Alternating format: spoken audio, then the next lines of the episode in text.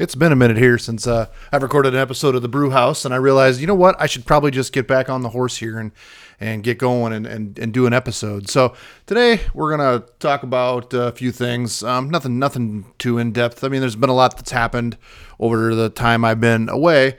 You know, like ChatGPT and Microsoft. Was the IRS hacked? A couple things like that. You know, I just finished watching the movie. Uh, ah, you know what? Let's just play the intro music and then I'll then I'll say.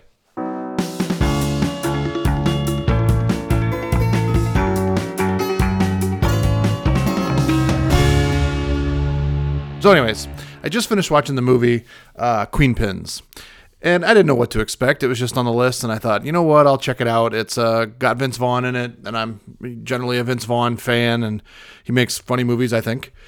So I, I, it didn't have a very high rating, and I decided, you know what, I'm just going to work on some things out here at the brew house, and I will watch Queenpins.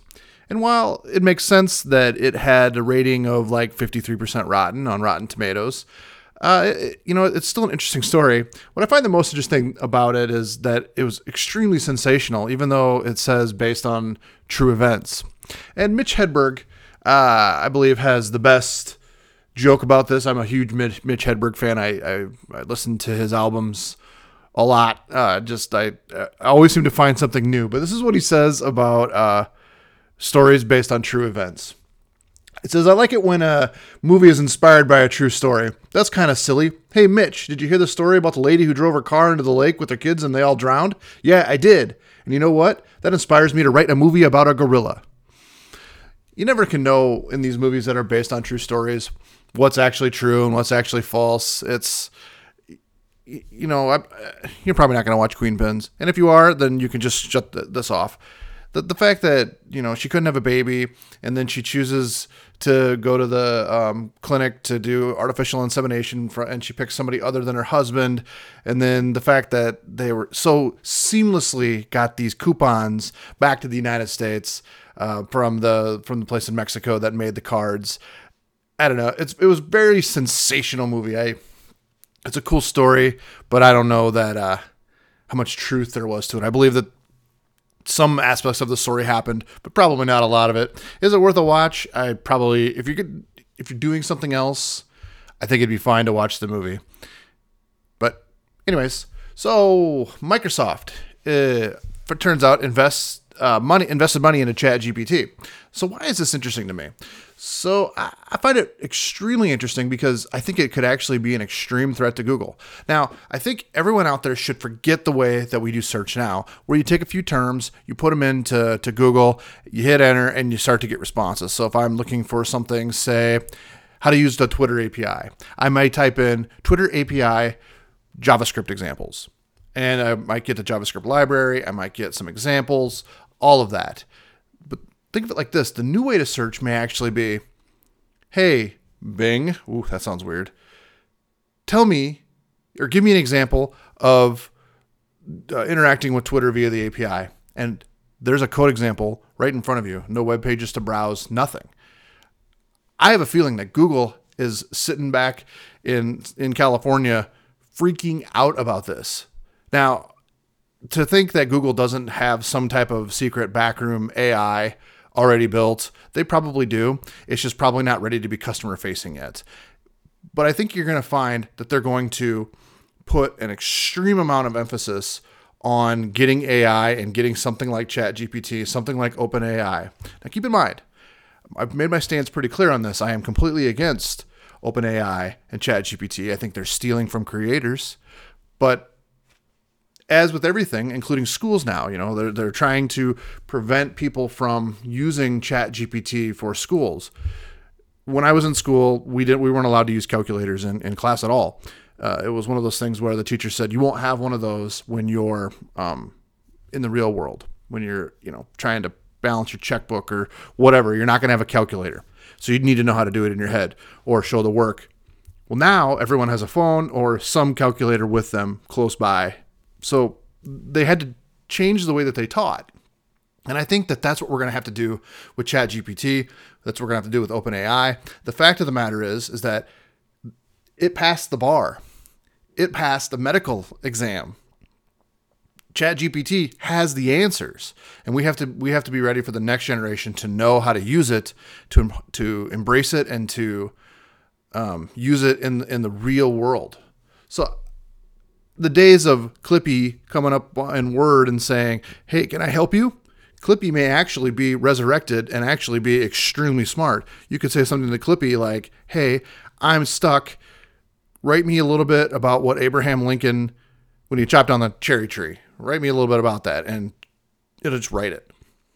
It's it's it's an amazing technology, and and honestly, it's probably coming for all of our jobs eventually.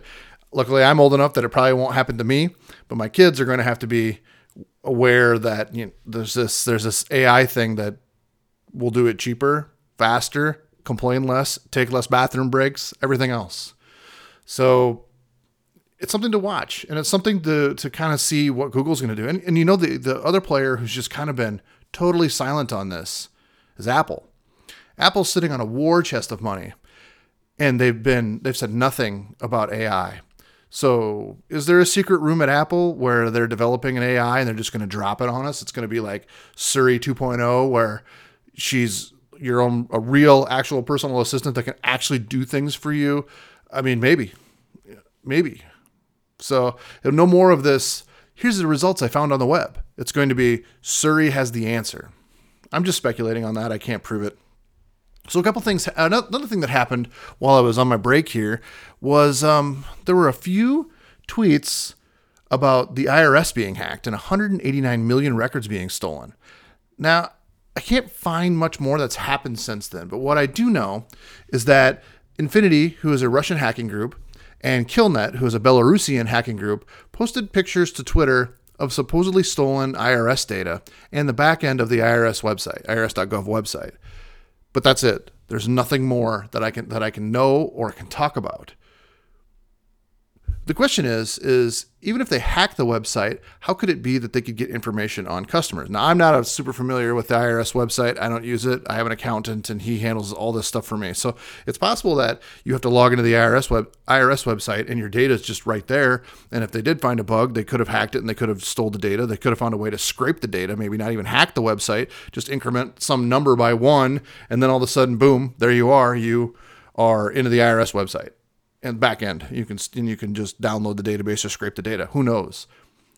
But the real question is, is how connected are these computer systems? So if they get into the website of the IRS and there's some records there, could they pivot to another machine? One of the tweets suggested that they did just that. However, you know, sometimes with Russian to English translation, the things don't come through exactly right, and so there there could be speculation that this is completely false. But what the what the tweet kind of alluded to was the fact that they had gotten into the IRS website and they're starting to pivot towards military sites. Now, why the IRS website and um, military websites would have any connection, I don't know. In fact, it's sort of one of the things that makes it the most suspicious for me. That I just don't think that the IRS, um, that the IRS has like a connection to the military. I just, I just really don't. Uh, Hive, the ransomware group that's uh, pretty popular actually, has actually been taken down by the at least the United States government and I think a couple of other governments as well, kind of like a joint task effort. My question is, is or when you decide to take a hacking group down, you have to do so carefully. So it, the first day that you notice that maybe that your that a system's been um, compromised and penetrated, your first instinct is to just shut it down. But that's not actually the right answer because if you shut it down, you, your chance of severing the connection you have with the bad guy is gone. And so the chance of catching that bad guy is probably gone with it. So when they attacked Hive or when they took down Hive's website, odds are that they have more information about the people running Hive. They have information about their whereabouts. Obviously, they they knew server locations and all of that. So there's more information, I'm guessing, to come on the Hive ransomware people. But as of right now, they're down, but it doesn't mean they're out. We know that these these ransomware groups pop back up overnight. The source code was not stolen. Certainly, somebody has a copy of the Hive source code, and they can throw up another site, fix their bugs, fix their vulnerability that the that the government found, and boom, they're back in business again. So I had an interesting scam the other day. Person sent me a text message and says, "Hey Peter, uh, we had a good talk yesterday, and I really enjoyed it."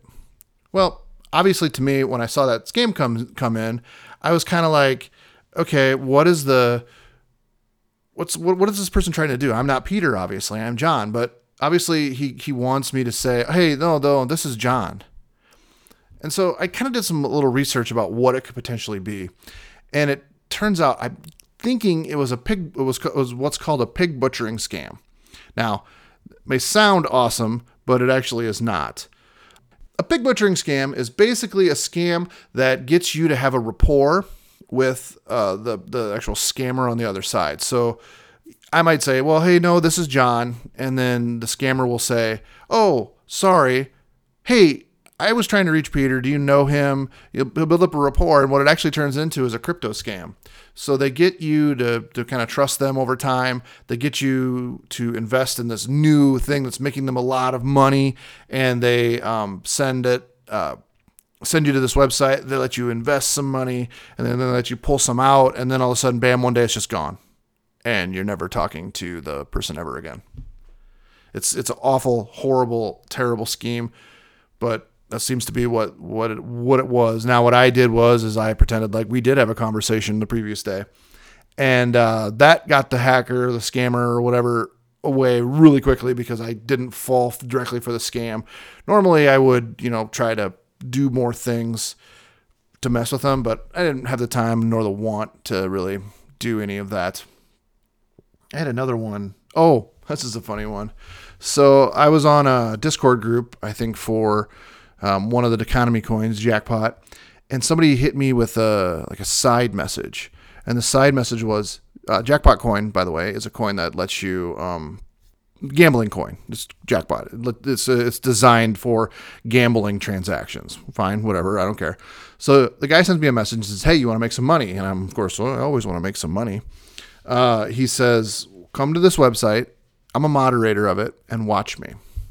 So I go to the website. In fact, I'm laying in bed when he sent this message. I go to this website and he goes, It's some kind of numbers game, and you bet Bitcoin or jackpot or whatever it was. And they he goes, It's going to be 21 or whatever the number was. Sure enough, it was 21. And he goes, Now tell me what number to make it. So I told him, I don't know, 43 or 42 or something. Sure enough, the next time, boom, it hit 42, 43, whatever the number was. He says, You put some money in, and we'll both and we'll split it 50 50. You have to lose sometimes, but I'll tell you which times you're going to lose. And I thought, All right, I'm not going to do it, but it's interesting. I got one more uh, scam for you. Unfortunately, it's after Christmas, so it's not going to, doesn't really, I mean, think it'll still happen, but it's not going to happen as much. So I was on uh, Facebook Marketplace. I like to watch for any type of um, third gen Camaros that come for sale.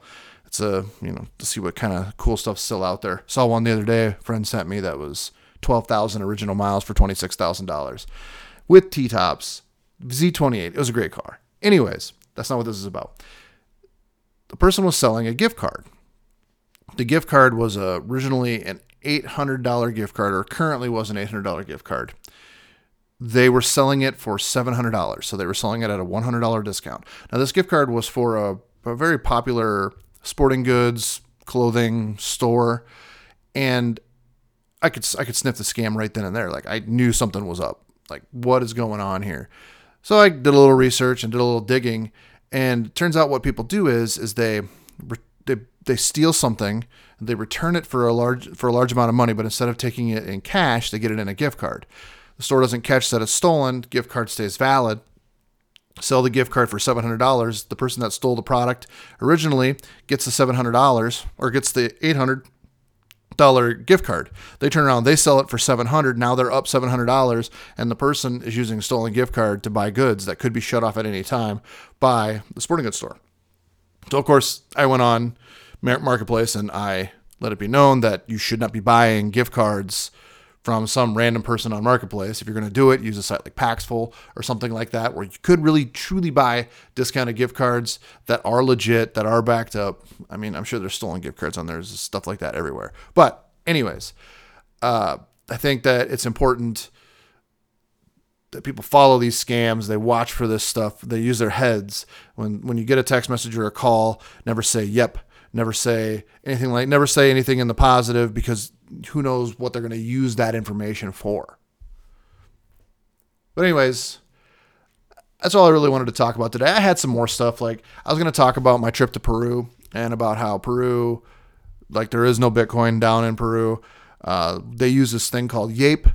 I think though I'll save that for another episode because I think that the that the turn to electronic money is something that a country like Peru could easily do. I think the problem is actually probably the government regulation. Um, they don't want people using Bitcoin. They want people using the government money. But I, I don't really know that. I'm just assuming because I mean, Yape is a basically like a PayPal or a Venmo, and we were at the market and um, got some passion fruit and some kiwi, and we paid six soles in Yape, just person to person. I mean, it was easy. It was just like like I said, sending a Venmo. But I could see that that could start to kind of turn the tide for people being okay to use just digital money like Bitcoin. Now, I don't think that CBDC, which would be a government based currency, I don't think that that's a good idea. I think that you know the point of bitcoin is is you are your own bank you handle your own monetary assets where cbdc is backed by the government and they can print more cbdc anytime they want distribute it any any way they see fit. They can also freeze wallets of any way they see fit like they can do bank accounts now. So i think it's important that people understand the difference and and, and understand that cbdc and bitcoin are not the same. Centralized currencies are not the same as bitcoin. If the government can shut it off, it's not your money, not your keys, not your crypto. But we'll talk about Peru another time. We'll talk about I tried to get to my friend's house in Arequipa, but um, the they they rioted again at the airport, so I ended up having to spend a couple of days in Lima, which is which was fine. And he set me up with cool people, and we had a good time. But we'll talk about that in another episode where we'll tie in Bitcoin and we'll tie in Yape, and we'll talk about all the different stuff that goes on with how they pay money for things down there. So, anyways, I'm going to leave it there. I hope everyone has a great Monday.